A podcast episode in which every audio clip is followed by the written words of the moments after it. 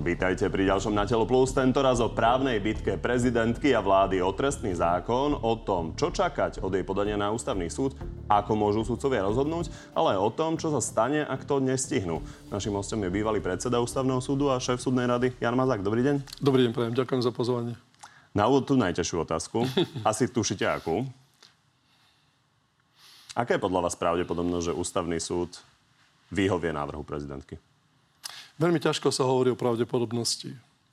Ja som teraz síce si prečítal celý návrh e, prezidentky republiky na konanie o súlade právnych predpisov.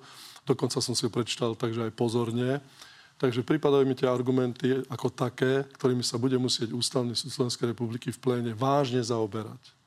Ale výsledok e, určovať na základe nejakej pravdepodobnosti je nekorektné, pretože jednoducho vyhodnotenie toho návrhu prislúcha sudcovi spravodajcovi, potom plénu a potom plénum, keď to vyhodnotí, tak vlastne dôjde k záveru, ktorý by mal vyústiť do hlasovania. A to hlasovanie môže skončiť, dajme tomu, 7-5 e, v prospech jedného alebo druhého názoru. Čiže to, tá pravdepodobnosť e, by nemala byť ako kategória, ale malo by to byť niečo také, že keď sa pýtate mňa, ako človeka, ktorý s tým robí 30 rokov, tak u mňa je tá pravdepodobnosť pomerne vysoká, ale u mňa. Po tom, čo som včera a dnes čítal ten návrh prezidentky, a dnes som ho teraz skutočne čítal veľmi pozorne, hlavne v časti, ktorá sa týka dočasného pozastavenia účinnosti tej novely trestného zákona. A ešte jedna otázka, potom to celé rozoberieme do podrobností. Stihne sa to do 15. marca, odkedy bude účinný ten zákon? Nevidím žiadnu prekážku, aby sa to nestihlo. Dobre, tak poďme pekne po poriadku a začneme tým, že čo sa mnohým môže zdať vlastne zvláštne. Prezidentka hovorí, že odmieta ten zákon, zároveň ho podpísala. A toto k tomu povedal Peter Pellegrini. Zákon podpísala a vyjadrila s ním súhlas. A tým práve vďaka pani prezidentke je pre parlament táto téma nakoniec uzavretá. Bolo pre vás prekvapivé to rozhodnutie prezidentky? No hlavne by som chcel povedať, že pán predseda Národnej rady použil jeden výraz, že vyjadrila s tým súhlas. To nie je pravda. To je práve ten problém. Mám neprekvapilo rozhodnutie hlavy štátu, pretože podpísaním e, sporného zákona vlastne vytvorila priestor na to, aby ústavný súd mohol konať a rozhodnúť o návrhu na dočasné pozastavenie účinnosti novely trestného zákona. A viete, to je už história, ale prvýkrát som ako poradca prezidenta Kisku to navrhol ja jemu, teda prezidentovi Kiskovi, aby to pokojne podpísal, jeden sporný zákon a keďže je, bolo jasné, že parlament nebol ochotný v tej dobe akceptovať ani jedinú jeho pripomienku, tak som povedal, pán prezident, podpíšte to, my to jednoducho máme spracované a v zápäti to dáme na ústavný súd. Ehm, prezident Kiska ktorý v krátkej dobe sa zorientoval v právnych otázkach, sa ma spýtal to, čo teraz tu, o čom hovoríme. Nebude to môj súhlas? Hovorím, nie. Tvoj podpis znamená jediné. Zákon môže byť uverejnený v zbierke zákonov a môže byť napadnutý práve tebou ako hlavou štátu na ústavnom súde. No poďme k tomu procesu. Vy ste to už naznačili na úvod. Čo sa vlastne s tým podaním prezidentky, ktoré teda už ústavný súd potvrdil, že ho má, deje? Úplne štandardný postup. Viete, či je to podanie prezidentky e, republiky v takéto veľmi citlivej kauze, veľmi citlivom prípade, alebo obyčajná ústavná stiažnosť, obyčajná, alebo iný návrh na ústavný súd, ten proces je štandardný, je predpísaný e, šťastí ústavou, ale hlavne zákonom o ústavnom súde. Súdca spravodajca dostal vec na stôl, musí si ku nej sadnúť, podľa môjho názoru spravidla s poradcami, so súdnymi poradcami a bude študovať argumenty, ktoré e, hlava štátu predložila ústavnému súdu. Čiže čítať to bude vlastne celé jeden sudca, ten vypracuje stanovisko a potom sa o tom bude hlasovať?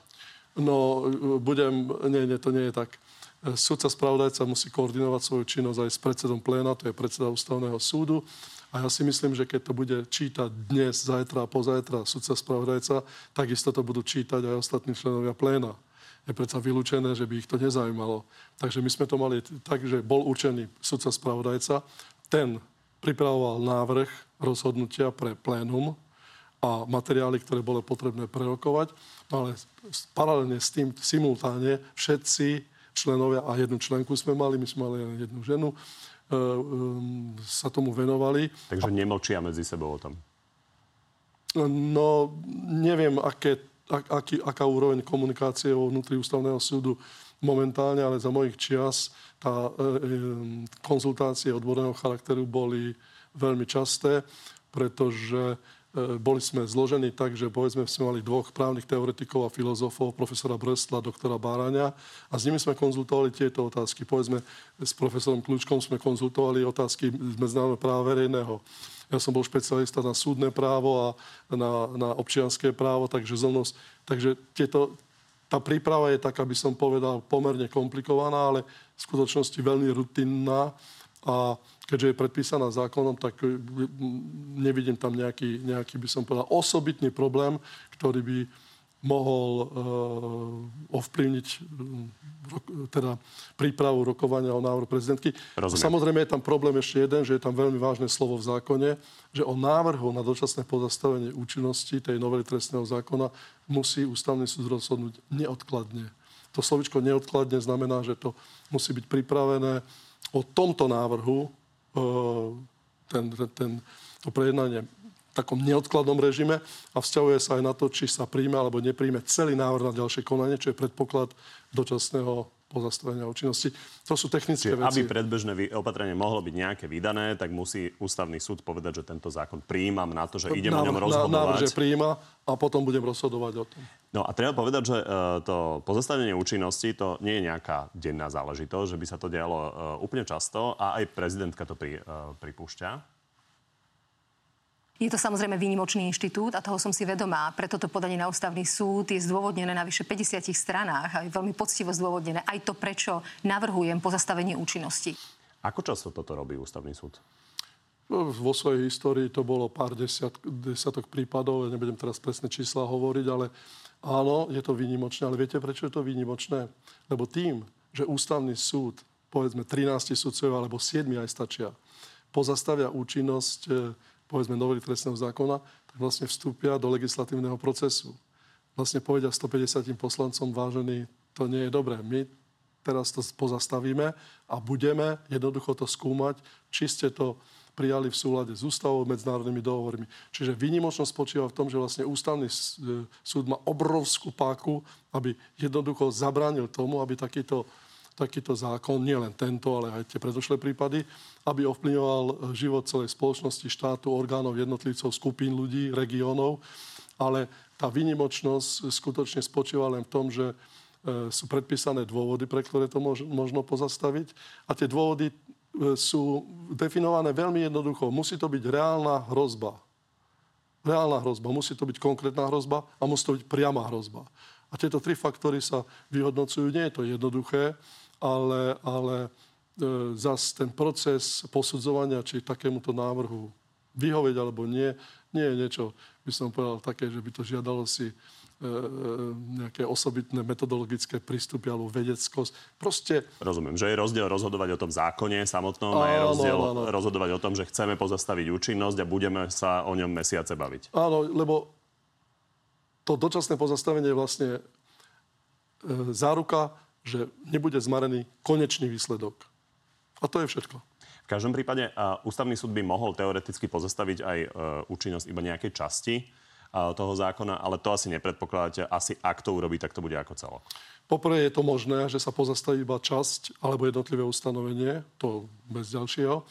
Ale v tomto prípade, keďže sa najmä namieta zdeformované legislatívne, legislatívne konanie, tak si myslím, že skôr ústavný súd pristúpi k tomu, že bude cez prizmu toho skráteného legislatívneho konania, na ktoré neboli dôvody podľa tvrdenia v návrhu, bude sa na to pozerať asi tak, že v takomto prípade je vhodnejšie pozastaviť účinnosť celého celej novely trestného zákona. Ona okrem iného má 60 strán. Tá novela ešte bola e, zmenená 20 stranovým pozmeňujúcim návrhom a je to tak zložité, že vlastne ani trestní právnici sa v tom poriadne nevyznajú doteraz, takže asi by bolo ľahké urobiť chybu, keby ste vyberali nejaké konkrétne ustanovenia. Uh, ja si myslím, že nedá sa vylúčiť omyl, ale ten mozgový tras, ktorý pôsobí na ústavnom súde, to nie je len tých 13 sudcov, ale asi 50, 60 súdnych poradcov, väčšinou ľudí, ktorí majú akademické hodnosti a sa vyznajú Hlavne v ústavnom práve, lebo to nie je trestnoprávna záležitosť. Pre ústavný súd neexistujú trestnoprávne záležitosti. Je to ústavnoprávna záležitosť. Vedeli by to zrejme e, roztriediť, ale e, bolo by to zbytočné, také redundantné, lebo aj tak v konaní o veci samej musíte preskúmať celý zákon, každý, každé jeho jednotlivé ustanovenie. Takže mm, ak sa vrátim k tomu, že sa asi položí dôraz na to, že skrátené legislatívne konanie nemalo parametre, ktoré ho E, ktoré, ktoré vyžaduje Ústava Slovenskej republiky, zákon o rokovacom poriadku Národnej rady, medzinárodné zmluvy, dajme tomu aj nejaká judikatúra Ústavného súdu, tak je to oveľa schodnejšie to zastaviť, teda dočasne pozastaviť. V každom prípade tam koalícia teda tvrdí, že boli dôvody na to skrátené legislatívne konanie a Robert Fico v podstate to neustále opakuje úplne od začiatku. Poďme si to pripomenúť. My sme sa rozhodli zmeniť trestný zákon a zrušiť semenište porušovania ľudských práv, úrad špeciálnej prokuratúry, aby sa trestné právo nedalo viac zneužívať na politické účely. Nemá šancu s touto argumentáciou uspieť? To je argumentácia pre voličov, to je politické vyhlásenie, to vôbec nemá nič spoločné s odbornosťou a neústavnosťou. Takže ťažko toto komentovať, lebo keď E, vládnúca e, väčšina, koalícia sa rozhodne meniť trestný zákon, je úplne legitímne jej to umožniť. Ale musí pritom rešpektovať limity, ktoré sú stanovené v ústavnom poriadku Slovenskej republiky, ale čo je veľmi dôležité, a trošku sa to opomína, v ústavnom poriadku Európskej únie. Čiže toto vyhlásenie pána premiéra berem ako politický akt. Na druhej strane, čo koalícia často opakuje, je, že veď skrátené legislatívne konanie sa x krát použilo. Napokon hovoril to aj minister Susko. Prezidentka ho nenamietala na ústavnom súde. To nie je argument. My sa rozprávame teraz o novele trestného zákona. To, že sa to niekedy používalo a povedzme nekorektne, je tvrdenie, ktoré nemá oporu v rozhodnutí ústavného súdu.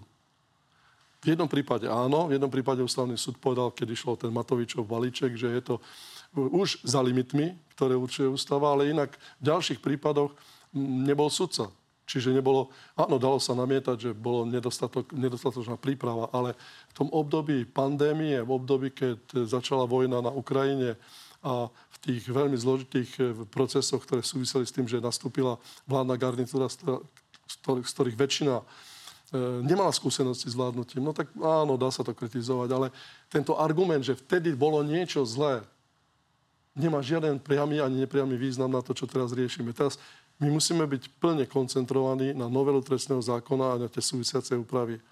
A re, povedať, že vy ste kedysi toto urobili, no proste to je tiež viac menej len oslovenie voličov alebo ľudí, ale to nemá žiaden význam. Pre sudcu ústavného súdu je rozhodujúce len to, čo má pred sebou dnes návrh hlavy štátu na vyslovenie nesúladu tej novej trestného zákona. Čiže tieto argumenty sú len také, aby sa zmiernil tlak verejnosti a povedzme aj odbornej verejnosti na, na kritické pohľady, mm, ktoré sa prezentovali celý čas od, od decembra. Tak to bola skôr kritika prezidentky, že to neurobila v iných prípadoch a urobila to v tomto no, prípade? To, samozrejme. A mo, možno je to tak, že mala to urobiť, ale nemá to žiaden význam.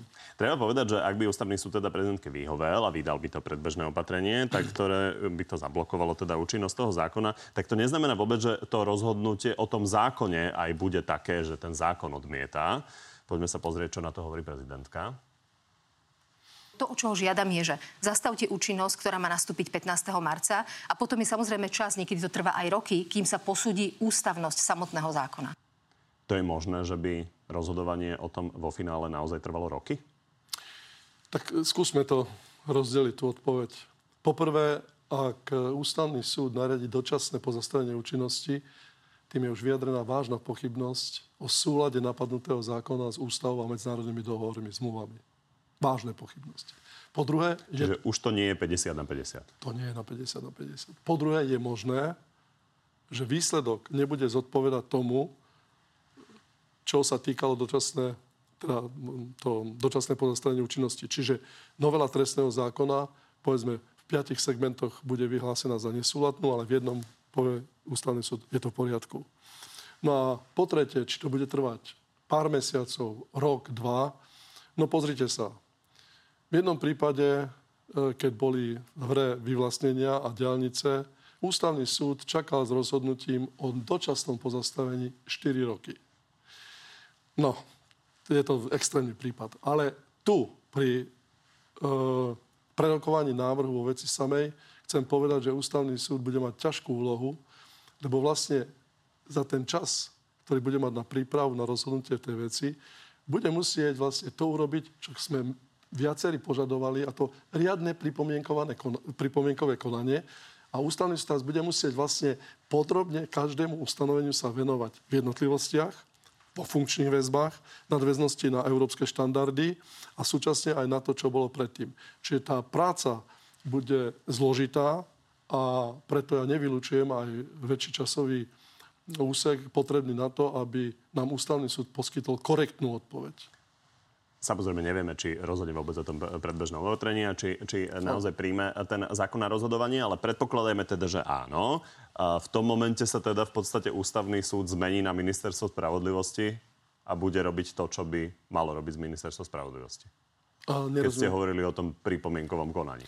No, že bude uh, dopodrobne rozoberať a analyzovať všetky ustanovenia. No, a z hľadiska tých pripomienok, ktoré odzneli vo verejnom priestore, uh-huh. ale neboli súčasťou korektného pripomienkového konania medzerezného.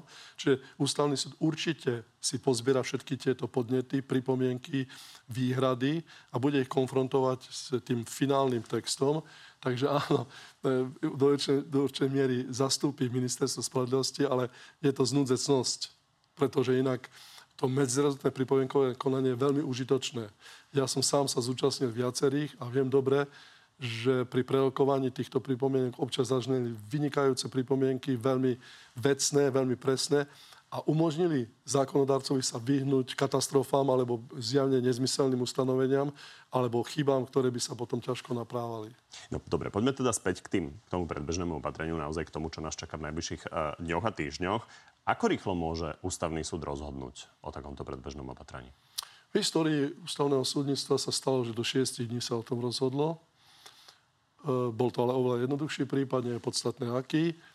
A ja si osobne myslím, že ten časový priestor, ktorý vytvorila prezidentka republiky pre ústavný súd, postačuje na to, aby sa to pripravilo a aby sa o tom rozhodlo v, takej, v takom čase, ktorý umožní aj ďalšie nadvezujúce úkony. To znamená, že sa príjme rozhodnutie a ak bude kladné, sa pošle do zbierky zákonov, to sa uverejní v zbierke zákonov a e, budeme čakať potom už len na finálne rozhodnutie, na konečné rozhodnutie vo veci samej.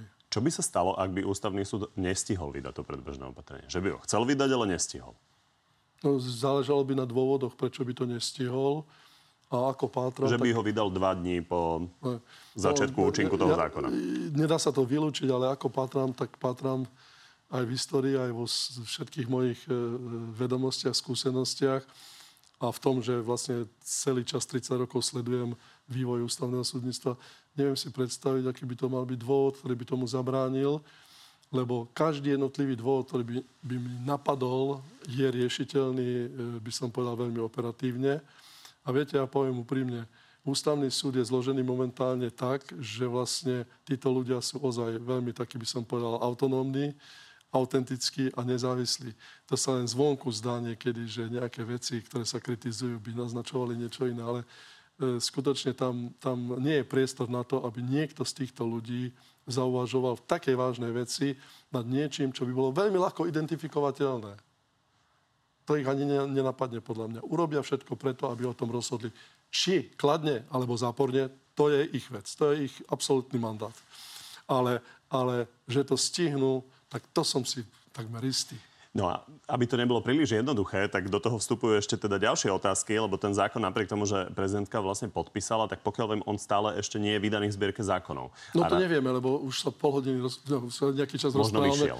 No, v každom vyšiel. prípade predpokladajme, že za tú pol hodinu nevyšiel a ústavný právnik Radoslav Procházka tvrdí, že kým nebude v tej zbierke vydaný, tak sudcovia vlastne nemôžu o ňom rozhodnúť.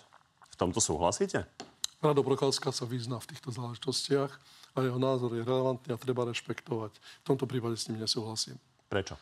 Lebo ako e, sudca ústavného súdu, napriek tomu, že nebol by uverejnený v zbierke zákonov, aby som dokázal, ak by som zistil, že sú splnené podmienky, dokázal by som dočasne pozastaviť jeho účinnosť, pretože jednoducho, ja to poviem úplne natvrdo, nejaký byrokrat nebude rozhodovať o tom, čo urobiť na ochranu právneho štátu a ochranu ústavnosti v tejto republike takáto obštrukcia na základe zákona mňa ako ústavný súd a ústavného sudcu a predsedu ústavného súdu nemôže viazať. Čiže tu ale sa vyžaduje veľmi veľká dávka odvahy a veľmi dobrá argumentácia. Ale tá argumentácia spočíva v tom, úradník môže ovplyvniť fungovanie právneho štátu, úroveň ochrany právneho štátu.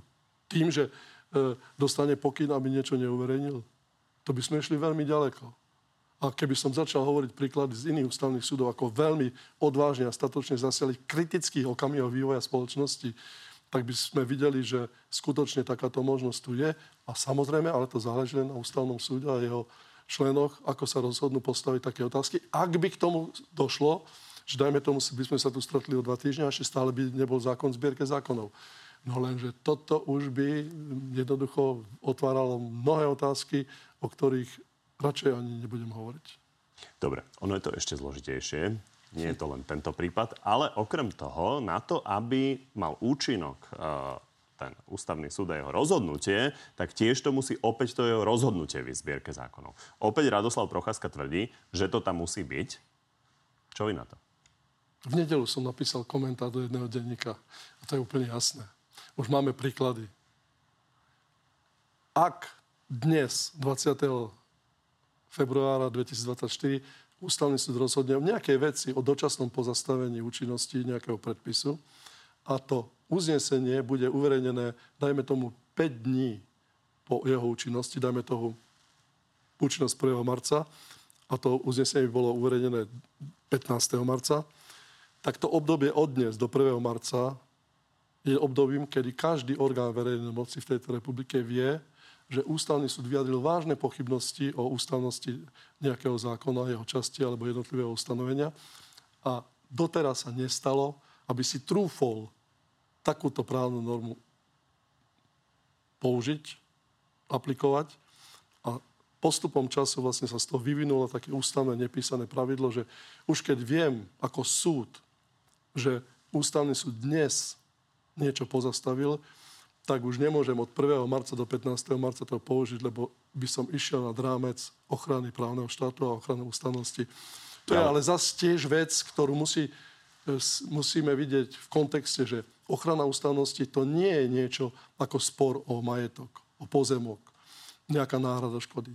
To je ochrana princípov právneho štátu. Čiže v takomto kontexte zas, len preto, že zbierka zákonov nie je schopná uverejniť nejaký, e, nejaký, nejaký e, párstranový dokument, tak teraz my budeme vajatať a dopustíme dôsledky, o ktorých v tom uznesení sa píše, že sú veľmi vážnou hrozbou. Že hrozia neučiniteľnými následkami. Že hrozia porušovaním základných práv a slobod. Ja sa pamätám, keď sa uverejňovalo e, rozhodnutie premiéra Zurindu o zrušení Mečiarových amnestí. 7 hodín to trvalo, to uverejnenie.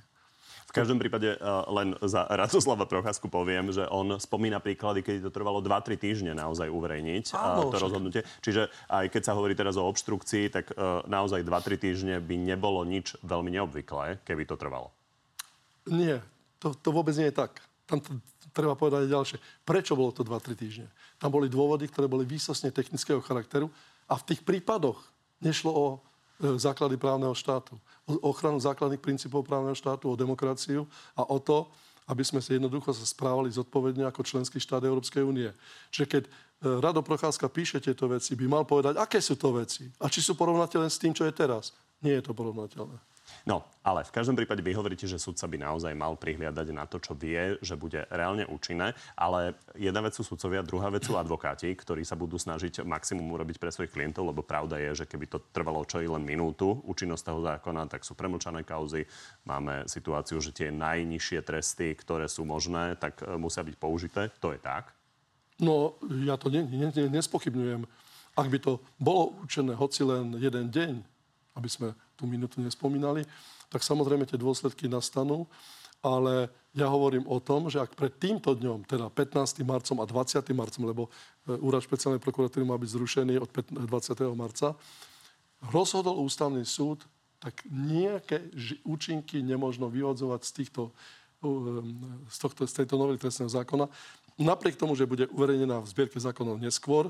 A tu, keď sa budú advokáti domáhať s poukazom na to, že nebolo to uvedené v zbierke zákonov, tu vlastne bude zas požiadavka na sudcu, aby povedal vážený nie. Tu ja mám rozhodnutie ústavného súdu, v ktorom vyjadril vážne pochybnosti o tom, či tá novela trestného zákona, ktoré aplikácie sa domáhate, je alebo nie je v súlade s ústavou Slovenskej republiky a s medzinárodnými zmluvami, ktorými je viazaná Slovenská republika, najmä ide zmluva o Európskej únii, zmluva o fungovaní Európskej únie, dohovor, dohovor o boji proti korupcii a ďalšie a ďalšie. Čiže ten advokát legitimne to použije. Ja chápem, že to použije. Ale na druhej strane, ak to použije, tak ten sudca by mal byť e, človek, ktorý pozná to, čo som hovoril o tom nepísanom ústavnom pravidle. Ak niečo ústavný súd povie, v ten deň, keď to povie, zastaví všetko, čo je okolo toho. Napriek tomu k tomu ešte poslednú otázku. Napriek tomu, že rozumieme tomu, aký je váš postoj, keby ste by uh, súdili takýto prípad. V každom prípade, keby ústavný súd povedal, že to jeho rozhodnutie je účinné 14. marca, teda zastavuje účinnosť zákona, ktorý má od 15. marca byť účinný, ale zároveň zbierke zákonov to rozhodnutie vyjde 16. marca, to by spôsobilo asi obrovské množstvo súdnych sporov a ťahaníc. Viete to, že 14. marca to by nebolo. To, to nie je možné prezidentka navrhla v tom svojom podaní, že aby to bolo vykonateľné dňom účinnosti, to dočasné pozastavenie. Deň účinnosti je ten 15. marec alebo 20. marec. Čiže to je veľmi korektný postup a tam nevidím prekážky. Ak ústavný súd dôjde k záveru, že splnené zákonné a ústavné predpoklady na dočasné pozastavenie, aby presne takto určil. A potom je to už úplne jedno, že keď je to uverejnené v zbierke zákonov a vlastne prezidentka takýmto návrhom umožnila, e, by som povedal, preklenúť, zas zdôrazním to a počiarknem, byrokratickú prekážku pre uplatnenie ochrany princípov právneho štátu. Je to veľmi ťažko povedané. Radšej by som v tomto prípade bol nejaký ľudový rozprávať, aby som to vedel vysvetliť, ale to je proste niečo, čo znovu zdôrazním. Úradník a ústavný súd. To sú dva, dva fenomény, ktoré nemôžno porovnávať a preto aj prezidentka ako najvyšší ústavný činiteľ sa rozhodla požiadať o vykonateľnosť toho uznesenia o dočasnom pozastavení ku dňu účinnosti. Vám uvedený príklad je nekorektný a tomu by ústavný súd nesmel vyhovieť, lebo 14. marec nemôžete pozastaviť účinnosť, ktorá má nastať 15. marca. Hej?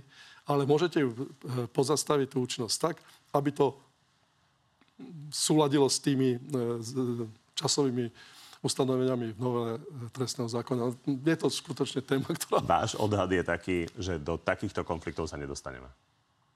Nie, nie. Pravdepodobne nie, lebo zase musím vysloviť dôveru v úsudok e, ústavného súdu. Ústavný súd si týchto vecí, o ktorých tu rozprávame, je lepšie vedomý dokonca ako ja, ktorý nie, je už, nie som aktívnym súdcom ústavného súdu.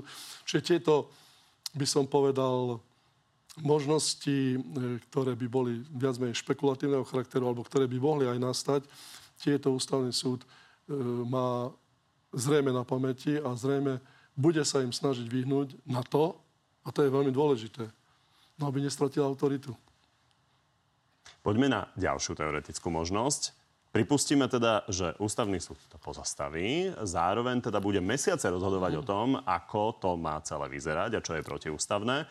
Môže koalícia medzičasom vlastne čiastkové tie zmeny si schváliť znova? Vymyslím si príklad. Rozhodne sa len zrušiť špeciálnu prokuratúru. Môže? To nemôže, ona je zrušená. To dočasné pozastavenie až po rozhodnutí ústavného súdu vo veci samej o návrhu by sa dalo uvažovať, že ak ústavný súd povie, že zrušenie úradu špeciálneho prokurátora nie je v súlade s ústavou, tak potom by mohli uvažovať, dostanú to lehotu 6 mesiacov, aby to napravili. A možno, aby to napravili tak, že to nezrušia, modifikujú, upravia vecnú príslušnosť toho úradu, alebo iným spôsobom budú tu budú uvažovať o koncepcii vôbec takého špecializovaného e, orgánu e, Slovenskej, tá, e, prokuratúry Slovenskej republiky. To je proste, len momentálne nemôžu zrušiť, čo je zrušené. Ano? Tak, tak... Pýtam sa na to, že je to závažná zmena, ktorú koalícia presadzuje. Bude koalícia, ak by to ústavný súd prijal na to konanie, zablokovaná vlastne v zmenách trestného práva až do momentu, kým nepríde finálne rozhodnutie? No, v tých, ktoré sú napadnuté návrhom e, prezidentky republiky, sú zablokovaní, kým nebude finálne, lebo nemôžu vedieť, či náhodou ústavný súd nepovie, že všetko je to v poriadku. Tak potom, čo budeme mať? Jeden zákon, druhý zákon. Nedáva to zmysel. To, to je proste niečo, čo, čo, čo by vlastne e, vytvorilo dvojkolajnosť právnej úpravy toho istého charakteru týkajúce sa tých istých subjektov, tých istých situácií. Myslím, že k tomu ani nedošlo ešte nikdy. Ešte sa zastavíme pri jednom výroku Roberta Fica, to, e, tom, uh, kde označuje a naznačuje nejakú uh, dohodu ústavného súdu a prezidentky. Toto povedal. Je to výsledok intenzívnej komunikácie medzi kanceláriou prezidentky a ústavným súdom, o ktorej posledných týždňoch a dňoch už čvirikajú aj vrabce? Ako toto vnímate ako bývalý šéf ústavného súdu? Je to veľmi arogantný útok na nezávislosť ústavného súdu.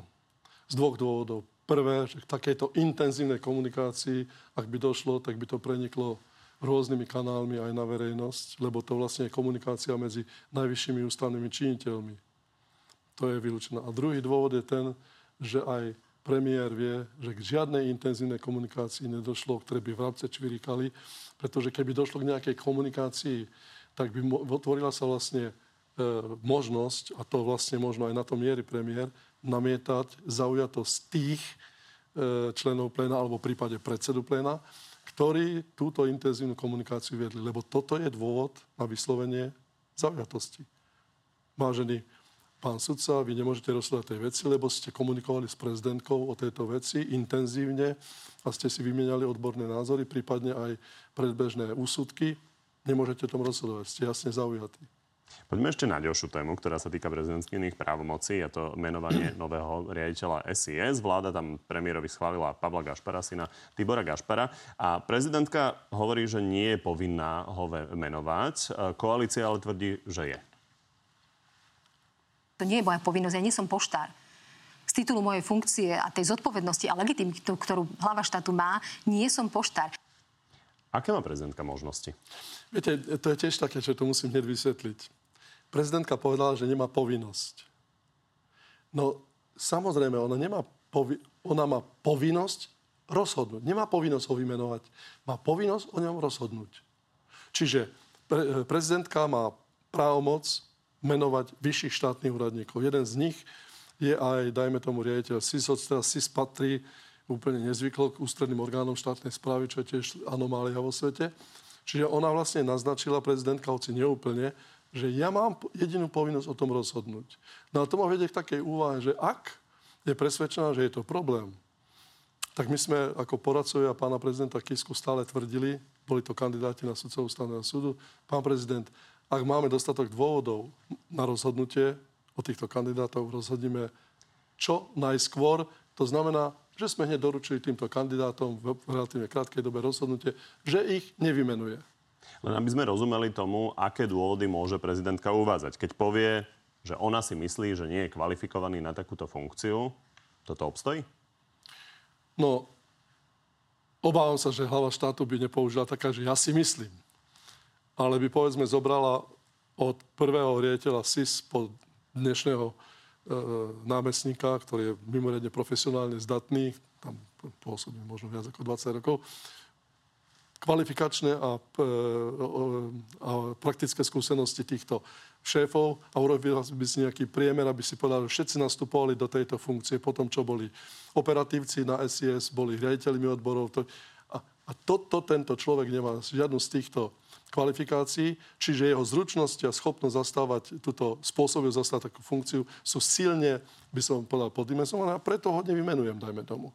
Čiže taký priemer si urobiť, že čo všetko musí splňať taký riaditeľ SIS, sa dá urobiť aj na základe toho, čo sme my urobili pri kandidátoch na sudcov ústavného súdu. Ak sa ten kandidát v živote nevenoval ústavnému právu, ústavnému súdnictvu, ani nepublikoval, ani o tom nehovoril, no tak ako má možnosť e, účinne chrániť ústavnosť? Takmer žiadnu. A to isté sa dá urobiť v tomto prípade, ale tie dôvody by ozaj nemali byť opreté o to, že si myslím. Prezidentka v každom e, prípade hovorí, že teda nemieni sa tým nejak veľmi rýchlo zaoberať, ale zároveň spomína aj jednu z možností, že by vlastne vôbec o tom nerozhodla. Či Pavla Gašpara teda menuje alebo nemenuje. Má takú možnosť? ona nie, že vôbec by nerozhodla. Ona vlastne naznačila, že 15. júna 2024 už nebude môcť o tom rozhodovať. A keďže ona potrebuje dlhší časový úsek na to, aby preverila tieto závažné skutočnosti, ktoré sa týkajú spôsobilosti navrhnutého kandidáta vykonávať funkciu riaditeľa SIS, no tak ono pri skúmaní tejto, pozrite sa, MBU, Národný bezpečnostný úrad, niekedy e, vykonáva previerku pol roka, rok. To je to isté. Prezidentka zrejme sa bude snažiť zhromaždiť podklady, ktoré jej dovolia buď vymenovať navrhnutého kandidáta, alebo ho nevymenovať. Keď ten proces preverovania zajde za 15. jún 2024, tak prezidentka už bude musieť ponechať to rozhodnutie na nového prezidenta. Alebo, a ja si myslím, že aj to je korektné, že pár týždňov predtým, ako končí vo funkcii, nebude predsa rozhodovať o takej závažnej otázke, že nechajú novému prezidentovi, aby on uplatnil svoju kompetenciu a aby on vlastne, ako človek, ktorý bude 5 rokov na čele štátu, e, uvážil, či navrhnutý kandidát je alebo nie spôsobili byť šéfom SISky. Tak uvidíme, ako sa rozhodne. Ďakujem pekne, že ste prišli. Ďakujem pekne. Z dnešného Na telo plus je to všetko. Pri ďalšom sa vidíme opäť v útorok o 14. na životu na TV novinách alebo si nás nájdete v archíve a na podcastoch. Príjemné popoludne ešte.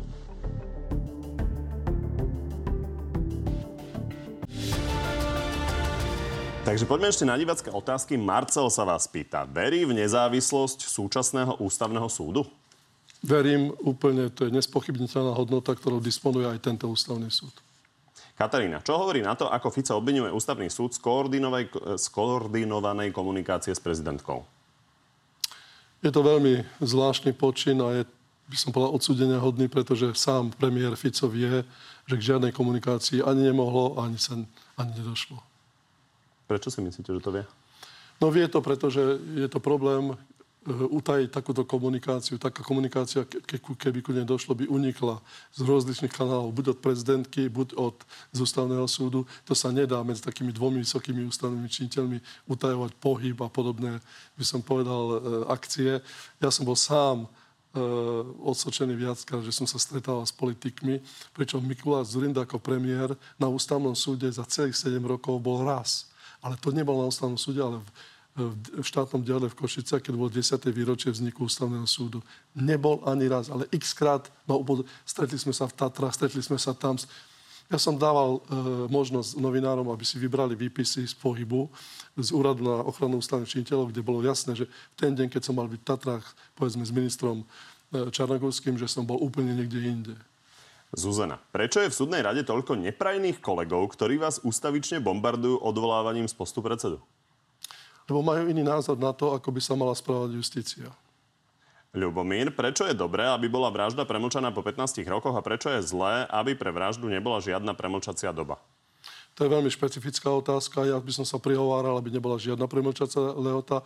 15 rokov mi totiž prípada málo, lebo občas v tých, tých, tých moderných časoch sa vraždí spôsobom, ktorý sa veľmi ťažko odhaluje po, aj po 15 rokoch. Aký má názor na to, že právnická fakulta UPJŠ nezaujala žiadne stanovisko k novelám trestných kodexov, až po výzve istého denníka sa zmohla na pár všeobecných vied? Zarazilo ma to a veľmi ma to nepríjemne prekvapilo. Ďakujem. Ďakujem.